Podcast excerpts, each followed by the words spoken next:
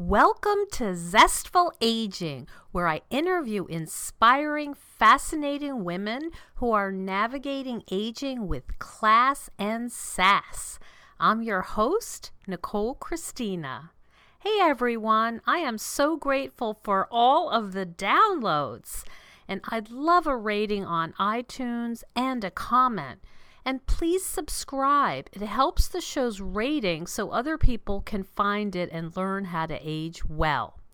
And if you are loving the podcast, why not check out the companion online course, Zestful Aging, Simple and Sustainable Habits for Health and Longevity.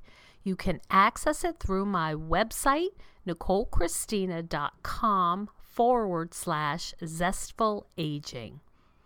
It's based on the Harvard Study of Adult Development, and I'm really proud of how it's turned out. Well, I've got my coffee in my hand and my trusty dog Sparky beside me, so let's begin. Carrie Luteran is the owner of Pretty Neat and is a trained interior designer, speaker, and professional organizer.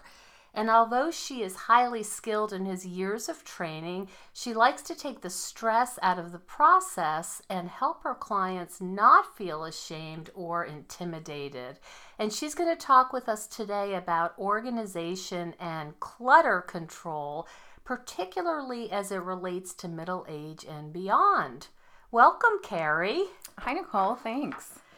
Tell me about decluttering. It seems to be a pretty hot topic right now. What do you think's going on that everyone's talking about decluttering?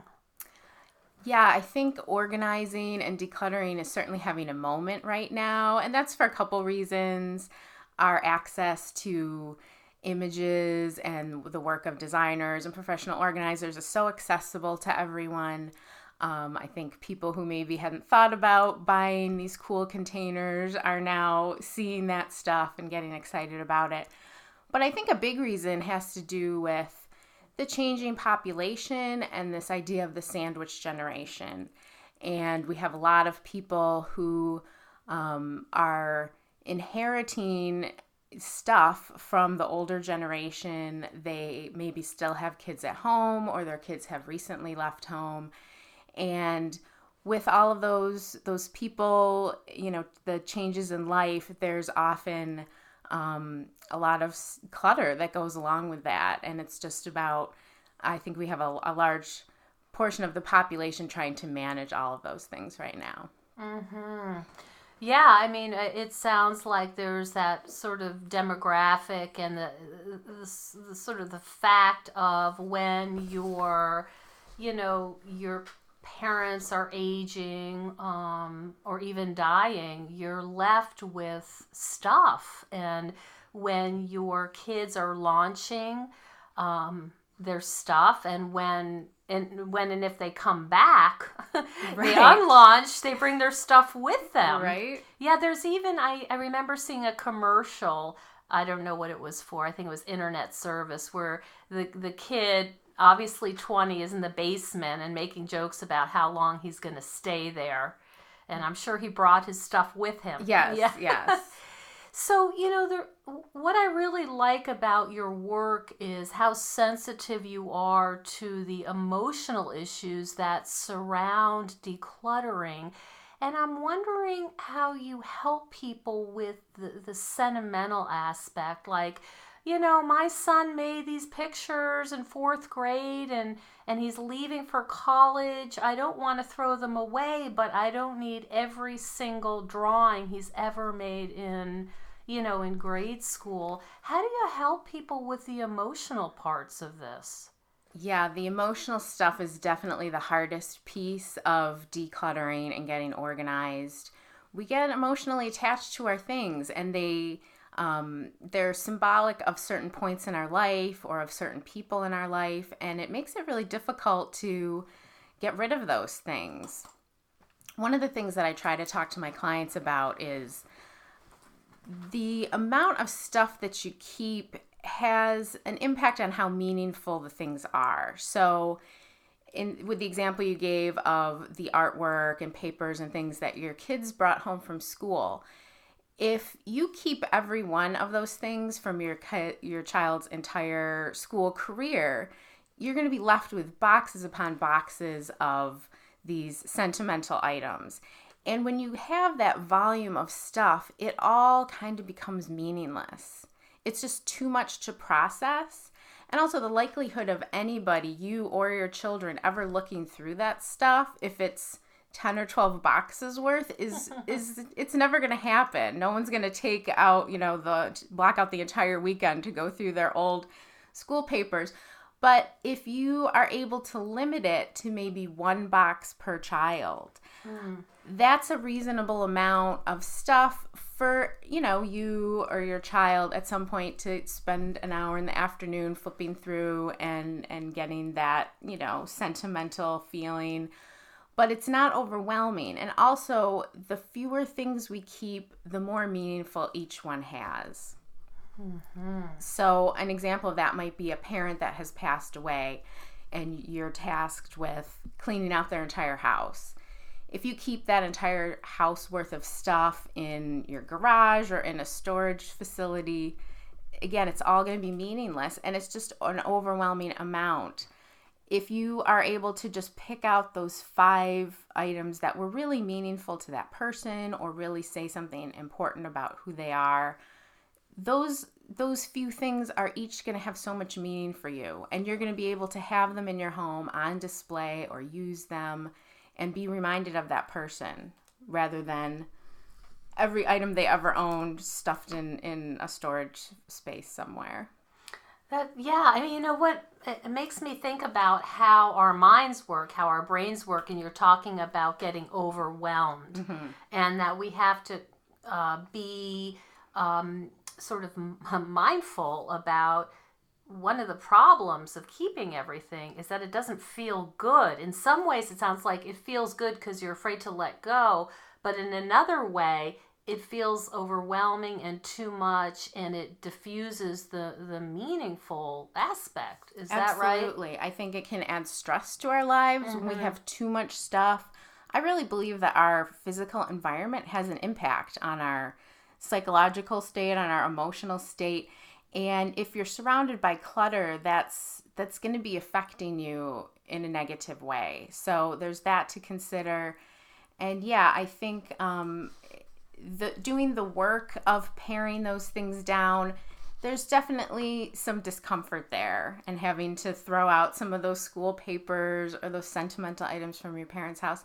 It's hard. It's the hardest part of doing this. But if you can do that, if you can really do some self-reflection and ask yourself, which things here are really the important ones to me? Which are really kind of the few gems of this whole volume of stuff? And if you can pare those down, I think, you will feel so much better about what you're left with and the fact that you're not weighed down by all that other stuff. You're talking about this and it just makes so much sense on so many levels, but we are living in a culture of consumption.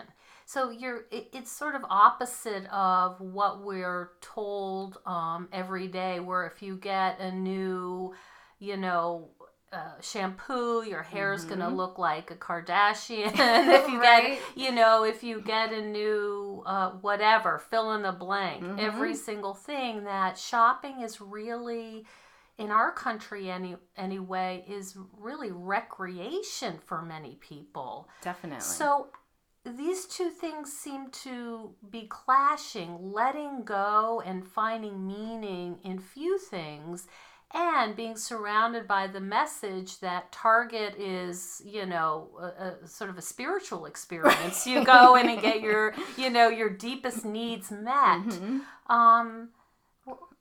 Do you want to speak to that at all? Sure. It's undeniable. How many advertisements we're exposed to just in a single day is huge now. And I think just being a savvy consumer, realizing that all of these ads are designed for that purpose, to make you spend your money.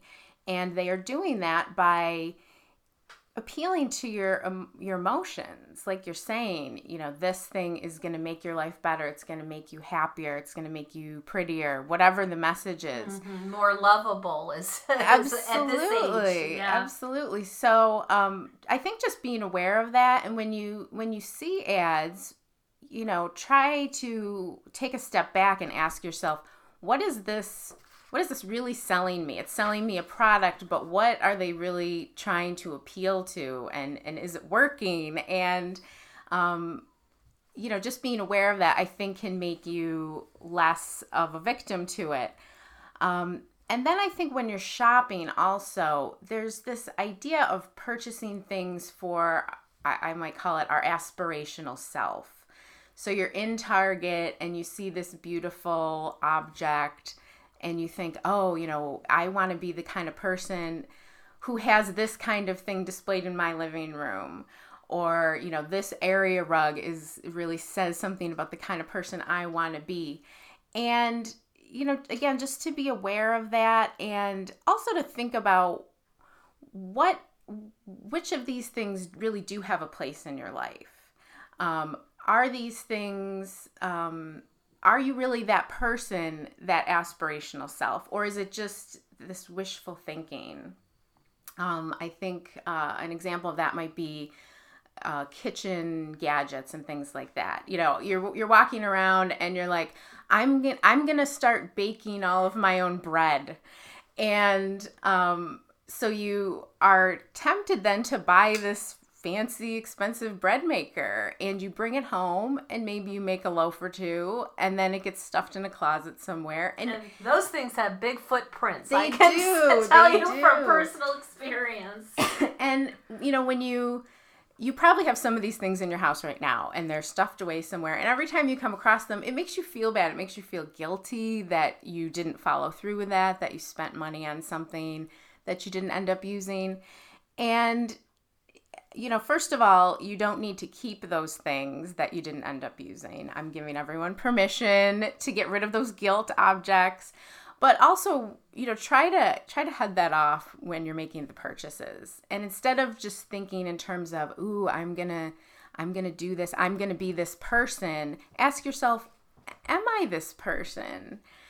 Am I the kind of person that's going to take the time to do these activities? Do these activities fit in my life right now? And if they don't, you know, don't waste your money on it. And don't waste your kind of emotional self on it either. I love the way you talk about identity. And I knew you would talk about it. That's why I was excited. We've talked about that before. Yeah, I love the way you talk about, what does this thing mean about me? I have a KitchenAid, you know, blender. What does that mean? Am I going to be invited on the, you know, Create WCNY? Not likely. But I love the way you talk about identity, and it really fits in with this idea of people, particularly, you know, we're focusing on women mm-hmm. in this life stage, creating a new life. We're in a new phase. Our kids, if we had them, launched or are going to launch, or there's a plan for them of some kind. You know, we may or may not be assessing our marriage. We're assessing, you know, what's going on with work. Are we going to retire? There's just so many questions. And I think what this really fits beautifully into, creating the life that really fits who you are, and having to take a look at, who do you want to be, and what does that look like? And it probably doesn't require buying a lot of stuff. No, it probably doesn't. And those changes are really internal. And that's, I know that's the kind of work that you do is about that. I do think that our stuff shapes us in a way, our environment shapes us. And so doing some thinking about, yes, who you are now, what fits into your life now. And also, as you're saying, who do you want to be in this new phase of life? And what are the things that are going to support that? So really, I think doing the work up front on the self-reflection piece and figuring that out. And rather than getting wrapped up in oh, you know, this ad showed me this person, and I think that's what I want to be. Really looking inward and asking, you know, how do I want to be spending my time? How do I want my life to look? And then making the decisions about, okay, what stuff might I need for that? I would venture to guess, though, for a lot of people, it's going to be about paring down more than it is going to be about going out and buying a bunch of stuff. Yeah, I think you're absolutely right. And I was thinking, you know, about Target. Mm-hmm. And now they have, you know, they've always had designers that, you know, work for them. But now they have, is it Joanna Highland? What's her name? It's, they do a, Joanna Gaines. Joanna Gaines. Yes. Yeah. And so not only is there, you know, in your mind, like, oh, wow, you can actually buy the stuff that she designed. Yes, I mean, it is like, here's the path to trying to have her life. This stuff is what she designed, and they really make it easy for you to say, well, if Joanna likes it, it must be beautiful because look at her. She's lovely. She's beautiful. She's successful. She's wealthy. Beautiful family. Yes. She's on a magazine of her own making. Right. Absolutely. So they make it very, very tempting and seductive, I think, to say, well, of course, who wouldn't want to be like her? Look at her skin. Right. Yeah. Absolutely. I wish I had that hair. Right. Yeah, absolutely. And I think she's a good example. I mean, she has created this very strong brand for herself and for her business. And a lot of people have fallen in love with that brand, and they want to be like her. And it's the whole package, as you're saying. It's her family. It's her home. It's the way she looks. It's, you know, her business. But again, the question is, none of us are her. And very few of us, does her life fit for us? I mean, we're all individuals. So again, it comes down to, you know, what do you want? What fits for you? And if we can even just talk about her design, which is lovely, but you know, not everyone lives in a farmhouse.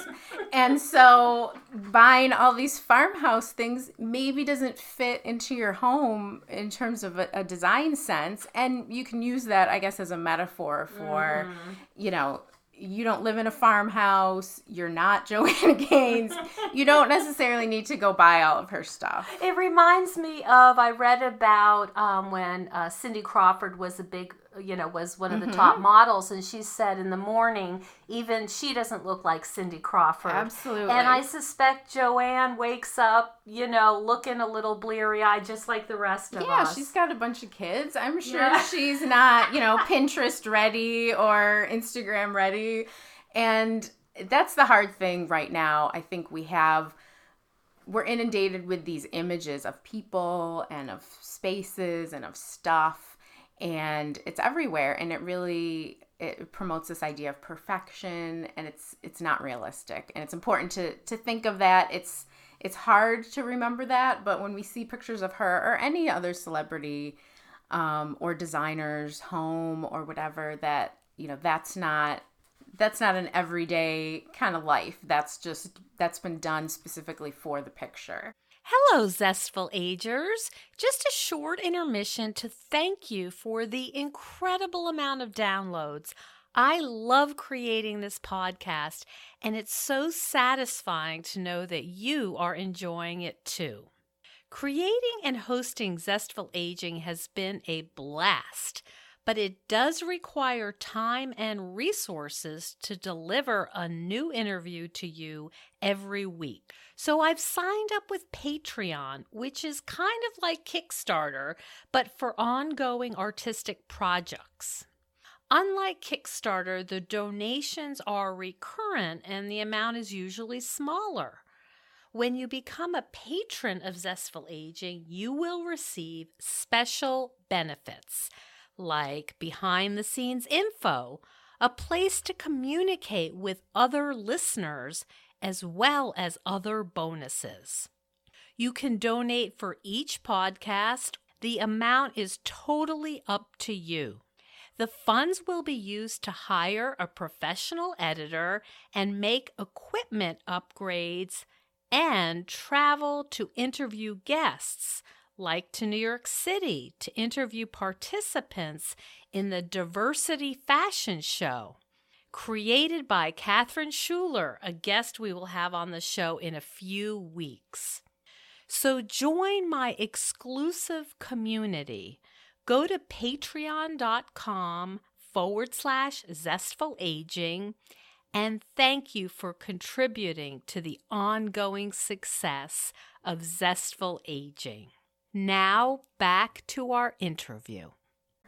So what I'm gathering, and I think this is such a good message, is you have to be a smart consumer.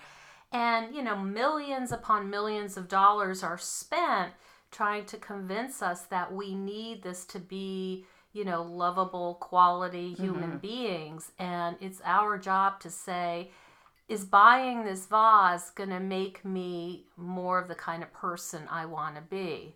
And those are big, big questions. They are big questions. And it really goes beyond just, oh, my house is messy and I want to fix it up. It's really, and I think, you know, for your audience here, this idea of figuring out what you want to be doing with your life, figuring out who you want to be in a new phase, doing that, doing the thinking about that first, and taking a pause before you just go out and buy a bunch of things, I think is really the message we're trying to get at here. That's great, great stuff, Carrie. So take me through how this looks. Let's say I give you a call and I say, you know, I'm not going to be on an episode of Hoarders, but I do have some issues. Mm-hmm. And my issues are around my craft stuff, my yarn, and I've been okay with kitchen stuff, but I do get sucked into that. I need the kind of tongs that Patty has on Patty's Mexican table. And I have been searching for them. Right. What's the process? Someone calls you and says, you know, I have tried. I've done the, holding up things and see if they bring me joy. Mm-hmm. And I'm stuck. So tell me how it goes for you. What does it look like? Sure. I meet with people one-on-one in their homes, and I first ask a lot of questions about this kind of stuff that we're already covering. I start with function. So how do you want your space to work? What do you want to be doing in here? What are the activities you want to be doing? What would you like to be doing in here that maybe you don't have room to do? You know, do you want to have a dedicated craft space? Do you want to have a space for hobbies? Do you need to have more workspace in your kitchen? So it really starts with function, and then really going through the items. There isn't a shortcut to this, unfortunately, of decluttering. You really do have to go through pretty much item by item and ask yourself some of these questions. So yes, does this bring me joy? Marie Kondo's book, you know, that was really big for a while. And I think that's an important question to ask. But another question I think is, does this bring value to my life? And value can mean different things. You know, value can mean it's a useful object, but value can also mean it really makes me happy when I look at this thing. And so asking questions like that, when's the last time I used this? You know, there's a lot that we can touch on, but I think really just examining each item one by one, and also looking at things as a group. So one of the pieces of advice Marie Kondo gives is to do decluttering category by category as opposed to area by area. And I think that can really help people. If you gather all of a like item together, like everything that you own. So say, for example, you have a lot of books. A lot of people have a lot of books. If you were to gather every single book in your house in one place at one time, you would probably be a little bit shocked at how many books you own, and then asking yourself, you know, is are these serving me in any way, or are they just taking up my space? And I think if we, sometimes going through category by category can be a good way of shocking ourselves a little bit into, oh, I do own a lot of this. And doubles of some. Yes, exactly. So yeah, I think that's like I said, there isn't a shortcut to the process, but really looking through your stuff, I encourage people to be really intentional about what they keep. So the point is not to just, for me to come in and force you to get rid of the things that you love and the things that you're using. It becomes very automatic, the kinds of things that we surround ourselves with. When you live with objects in your house, they become kind of part of the scenery, and we stop thinking about them in terms of, you know, what is this doing for me? Is this useful? Is this beautiful? Do I love it? It just becomes a thing that's there. It almost becomes invisible. You walk over it every day. Absolutely. It's just part of, you know, your morning ritual. You might walk over or just like clear your counter, right, to make push your coffee. Push it to the side. Yeah. Absolutely. And that's something that I think bringing in a professional, it forces you to look at your things a little more objectively, because again, you see them every day, you share your life with them, they have become invisible to you. But then someone like me comes in and says, why do you keep that on the kitchen counter? And it shocks you out of that a little bit to say, like, I don't know, why do I? Just because it's always been there. So yeah, just becoming more intentional and trying to look at your home as if you didn't live there. This is a hard thing to do, but if you can try to look around your rooms and ask yourself, like, if I was just walking in here for the first time today, would this make sense? Would these storage decisions make sense? Would, you know, this, whatever this object is that's just kind of hanging out in the corner here, would I think that was weird? And start asking yourself those questions about, you know, the decisions that you've made, or maybe they've just kind of ended up there. Mm-hmm. Yeah. You know, when I'm able to do that most successfully is if I've been on a trip, and then I come back, and you can sort of look at your home with fresh eyes and think, wow, you know, that's not as attractive as I thought it was. Right. Why did I do that? Or not as useful. Yeah, you have a little bit of a fresh look. Mm-hmm. Yeah, that's really helpful. What are the things that in your life are the most challenging in terms of clutter and holding on to things? Oh boy! Yeah. Would you talk about that? The therapist comes out. That's right. We're gonna have a little session now. That's right. For me, paper is huge. Mm-hmm. And I think that's true for a lot of people. I just did a big file clean out, but it's a constant process. And part of that is because we all have, you know, papers always coming in. And so it can be difficult to manage if you don't have some systems in place for what you're going to keep, what you're going to toss. I also am a paper crafter. And we've talked about crafting and hobbies. And so I hang on to a lot of paper memorabilia and things for that reason, with the idea that I'm going to put this in a scrapbook or a memory planner or whatever. And whether that happens or not is another question. I think as anyone who has a crafting hobby knows that the accumulation of supplies it's almost a hobby in and of itself, separate from doing the hobby. That's right. It's all about the acquisition. Yeah. So that can be challenging. And I'll admit, I'm a somewhat sentimental person, and not about everything, but you know, about things like letters and, you know, back when people actually wrote things down. I was thinking about this. I have notes from, you know, friends in school that had sent me, or when I went to college, I have some letters that, you know, family and friends sent me when I was away at school. And those things are hard to part with, and I kind of justify it in that they don't take up a huge amount of space. It's not like a piece of furniture or something. But at the same time, it's like, how much of this stuff? When's the last time I even looked at any of these things? And I know some people have talked about scanning that stuff so that you can retain a digital copy of it and you can kind of get rid of the physical object.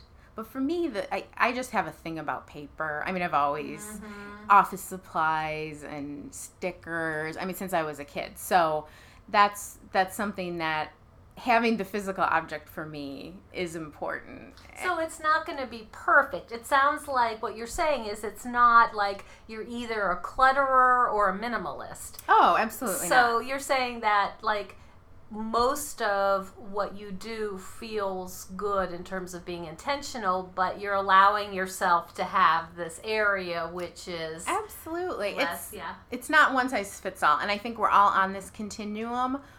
And when I work with people in their homes, I tell them that, you know, what works for me is going to be different for you, and we all have a different we all have a different level of clutter that we're okay with or feel comfortable with. And some people really like stuff out in the open. They like to have everything visible. Other people like to have everything hidden away and stashed in drawers and in closets. And so again, getting back to that self-reflection of what's my kind of organizing style, what makes me feel best, and that can get interesting when you have different styles living together, which we often do. Mm-hmm.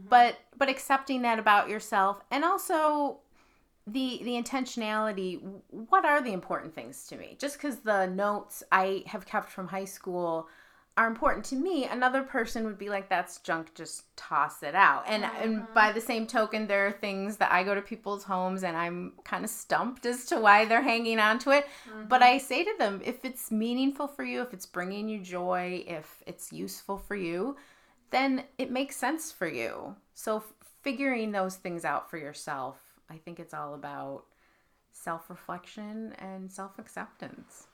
Yeah, I'm just thinking about what a life-changing experience this might be for someone who has to, who's asking themselves these questions in a way maybe they never have before.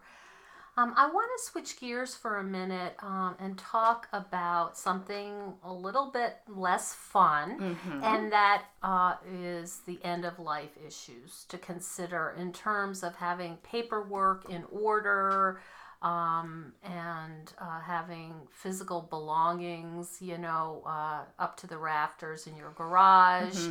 Mm-hmm. And we talked earlier about the gentle art of Swedish death cleaning. Could you talk a little bit about what is important to consider as a middle-aged and over woman in terms of getting paperwork in order, for the next generation? Yeah. I think just thinking about the legacy that you leave to the your family and the people who are left after you're gone. It's not anything that we want to think about, but it's a reality of life. And do you want to leave a house jam-packed with clutter for your kids or your whoever's left of your family to have to deal with? The paperwork thing is huge. I lost a grandfather a couple of years ago, and my luckily he and my mother had a lot of conversations about financial things, where he, which banks he had used and that type of thing. And so she, after he had passed, had to go around and address all of those financial things. And she had a conversation with someone at one of the banks who said that they pretty regularly see people come in who have no idea where their parents had their accounts. And the only option they have is to go from bank to bank to bank. Oh, my goodness. Trying to find that out. While they're grieving. Exactly. And so if you can, again, no one likes to think about their death, but if you can think about what is going to happen after that, and who is going to have to deal with my affairs and the financial pieces and all of that, and how can I make it as easy as possible? And the gentle art of Swedish death cleaning talks about this real specifically, but one of the ideas that I love about that is getting rid of the clutter and getting your paperwork in order. It's a gift that you're giving to the next of kin.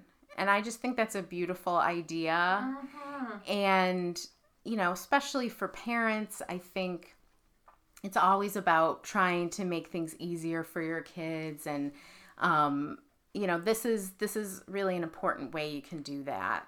Mm-hmm. And I think it's, you know, and that all of this type of work, again, it's not everyone's idea of fun. Decluttering, getting your paperwork in order. It's kind of my idea of fun, but I'm a weird person that way. But I think the key to actually doing it is figuring out something that motivates you. You know, what makes it important enough to you to spend your time doing it? Because it's probably not what you want to be doing on your Saturday. But if you can think about, oh, this is something I'm actually doing for my family, and it's going to make their life easier, that maybe for you, that's the motivation that's going to kind of give you that push to dig through those boxes and get that paperwork in order. And a carafe of coffee and some music. Absolutely. Probably. There's always ways of making it a little more palatable. Yeah. So I think, you know, when we boil it down, you're asking these existential questions, which are, you know, what really brings us meaning. Mm-hmm. And these are questions that, you know, are very important in this phase of life. You know, how do we create the life we want? And what really adds value to my life? And these are all questions that, you know, we've talked about in other podcasts. I've talked about in my online course. These are the basic questions. It's not just about, you know, let's clean up your space and throw away magazines. And I really love the way, you know, you bring this whole emotional sensitivity to your work that you understand. And I love on your website, you talk about it not being, you know, a judgmental process. Absolutely. You're not coming in and saying, oh, what a slob. We gotta fix this problem. I just told you about my paper clutter. So, and people ask me a lot like, oh, your house must be perfect. And I'm probably neater than the average person, but we all have our challenges. And I am very sympathetic to that. Yeah. Well, I think that, you know, you're bringing a lot of different skills to this, and I could see how it would be hugely beneficial for someone to think about this with you. And I know you have a lot of different ways for them to hire you. Tell me where they can find you. Sure. The best place is to go to my website. It's prettyneatsolutions.com. And there's information about all the services that I offer, a little bit of information about me, more than we've talked about here today, and information about classes that I'm offering coming up. I have a decluttering challenge that I sponsor through my Facebook page. So all the information is there on my website. That's great. I really appreciate you coming and talking to us today about, you know, these they're very deep issues. It's not they are so surprisingly surface. Deep. Yeah. And I think it really hits home with a lot of people who are saying, okay, what now? What do I want my life to look like? And this is such an important aspect of that. So thank you again, Carrie. And I will put all of that information up on the notes. And I appreciate you coming in. Great. Thank you so much. Thank you so much for joining us on Zestful Aging. Please subscribe, comment, and rate me on iTunes. I love those 5 stars. Like and share. Those actions help other people find the show. And I love to hear from my listeners. Send me an email at NicoleChristina.com and tell me what you'd like to hear more about. Want more zest? Head over to NicoleChristina.com/zestful aging, no spaces, where you can find my companion online course, Zestful Aging, Simple and Sustainable Habits for Health and Longevity. See you next time for another episode of Zestful Aging.